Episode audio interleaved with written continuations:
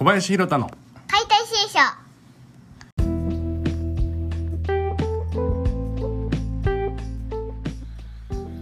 こんばんは。身体機能研究家の小林弘太です。今日はね、えー久々の更新なんですけどちょっと、えーみんなが誤解しているであろうことについてちょっと話していきたいなと思ってますえっ、とまず多くの人が筋トレイコール筋肉を大きくする筋肉を太くする、えー筋肉を強くするみたいなこうまやかしにかかってます。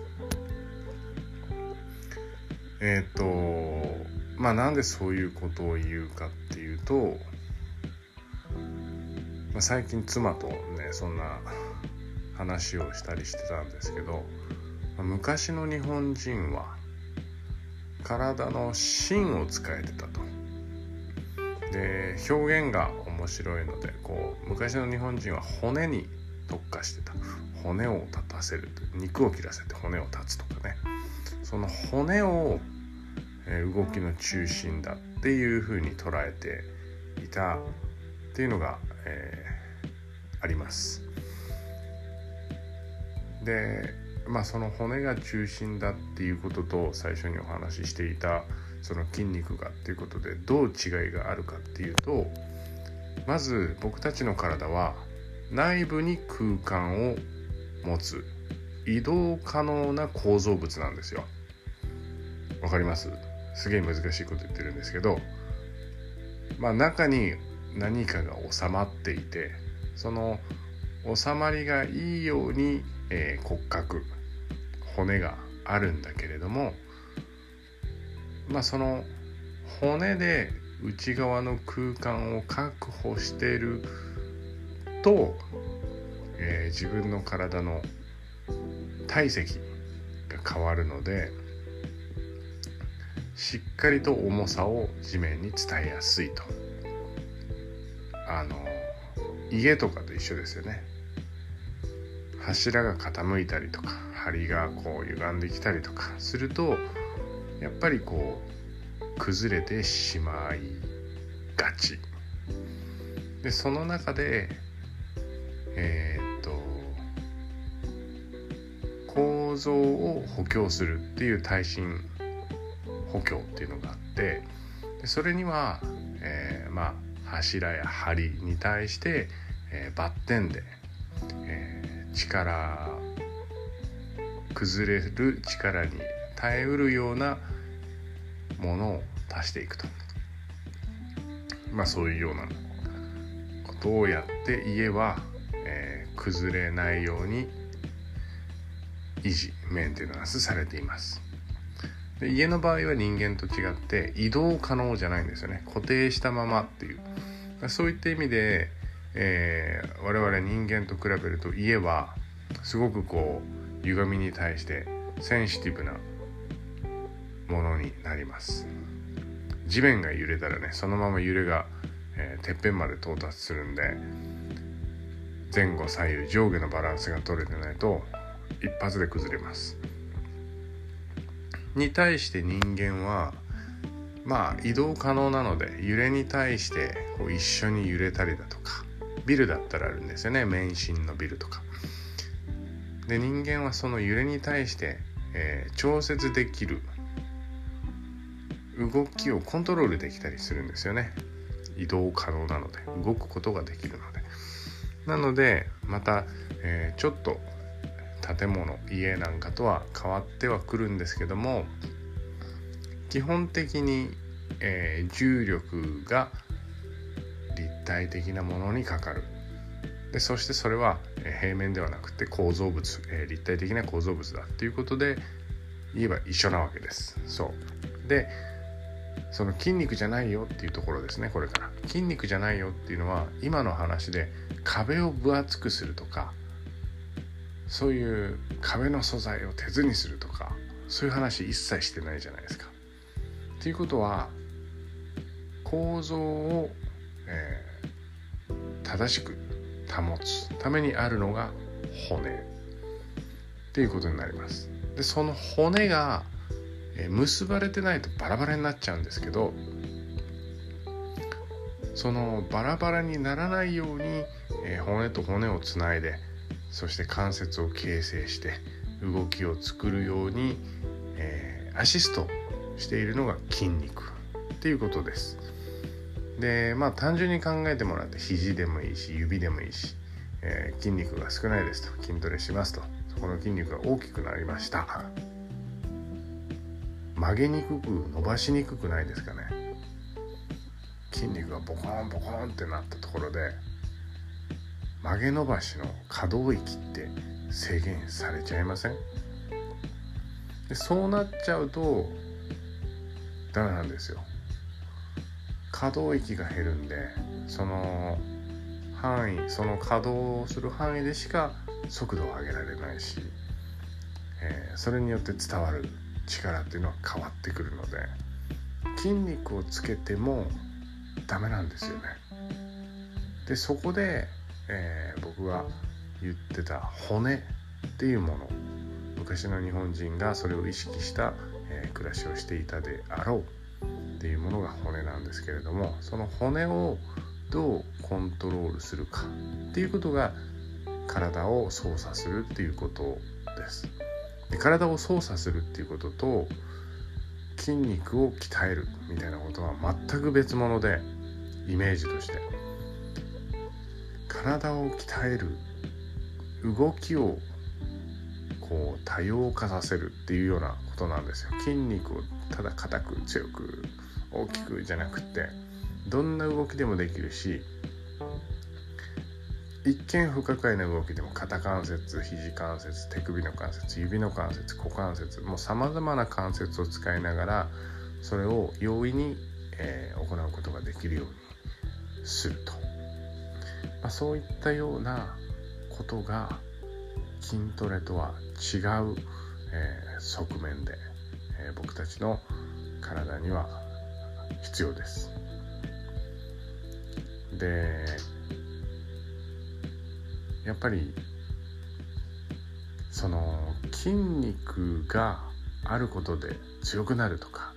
筋肉がないから弱くなるとかそういうのも結構間違ってて筋トレしてないと筋肉が落ちるって言うけどいやそんなんで落ちてしまう筋肉だったらない方がマシだって思ってもらいたいんですよ。だってやんなきゃ落ちるんだったら維持するためにはずっとやんなきゃいけないじゃないですか。でいやいや僕は高校野球やってもう終わりです。っていう人といや僕は死ぬまでサッカーやりたいです。っていう人だったらもう筋トレを続けなきゃいけない期間が圧倒的に変わってくるんですよね。でそれってプロでもない限りはすごく無駄な時間になってくるような気はしませんか？っていうことでその筋トレで体をどうこうするっていう筋肉が何かをしてくれるっていうその発想スタートの発想をちょっと改めましょう。改めてみませんか？そのことで、えーと、大いに、えー、見えてくることもあると、えー、僕は確信しています。というか知っています。でまあ本当骨をコントロールする操作するっていうと、うん、どういうことだって思うと思うんですけど骨ってさっきも言ったように固定されてないんですよね、筋肉でつながってはいるけどその筋肉がパツパツにこう縮まってたら動けないし逆にゆるゆるだったら動きすぎちゃうしそのパツパツとゆるゆるのちょうどいいところに居続けると骨はずっと動けるんですよ。こうぬるぬる。じわじわ。それも背骨一本一本のレベルで動けるんですよ。そうするとまさにそれって免震のタワーだったりとかそういう建物になってくると思うんですけどそういった免震の建物は動きが曲線になります。波打つんですよね。波打ちます。でえっ、ー、とまあ僕はこの世の全てエネルギーも全て波動だとスペクトルだと思っているのでまあ実際に、えー、人間の体の中でそういうふうに力がウェーブになって拡散、えー、されるようなことになればそれはとても素晴らしいことじゃないかなと思いますしまあそういった感覚を一瞬でもね長く感じていられるように、えー、自分の体に対して意識を僕は持ってたりします。ということでまあちょっと筋肉に対するこうなんか盲信みたいなのが僕はもう耐えられなくて。でやっぱりうちに来る方ってその筋トレとか筋肉っていうのにこうとらわれすぎちゃってるんですね。でその発想がえー、っとちょっとこうあそういう考えもあるよねって。何も最初からね僕の考え方に100%同意しろなんては思いませんし。でもこうした方がいいんじゃないっていう一つ専門家からの意見として。耳を傾けてもらえたら嬉しいなと思います。でえー、っともういよいよ7月もそこまで近づいてきました。で7月になってからですねワークショップを、えー、やっていきたいと思ってます。僕が言ってる体の動かし方使い方、えー、メンテナンスの仕方そういったことを、まあ、日々、えー、のグループエクササイズみたいなことに、えー、落とし込むっていうことが一つと、えー、なかなかね平日日中も夜も来るのが難しいっていう方もいらっしゃると思うので一つはまあ土日、まあ、どちらかで日程を設定して、えー、新しい体の常識みたいなことをえ少しずつ皆さんとシェアしていきたいなと思います。で僕が伝えたいのはですね、まあ、本当体は理屈じゃないんですよ。ちょっと今日、えー、ソーシャルメディアの投稿にも書きましたけど選択肢が無限に欲しいんですよね。そう選択肢がこれしかないっていうんじゃなくてありとあらゆる選択肢が自分には用意されてるっていう。その可能性を広げる意識を広げるっていうそういったところから、えー、感覚の共有をしていきたいなと思っています。興味のある方は是非、えー、ワークショップに参加してもらえたらあの損はさせませんので。あとは、えー、どれだけ自分がそのことを望むか真剣に取り組むかっていうことになってきます。僕は本当あくまでもかけでしかないのでそのきっかけをどう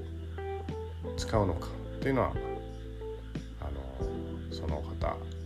一人一人異なってくるんですけども是非ねこ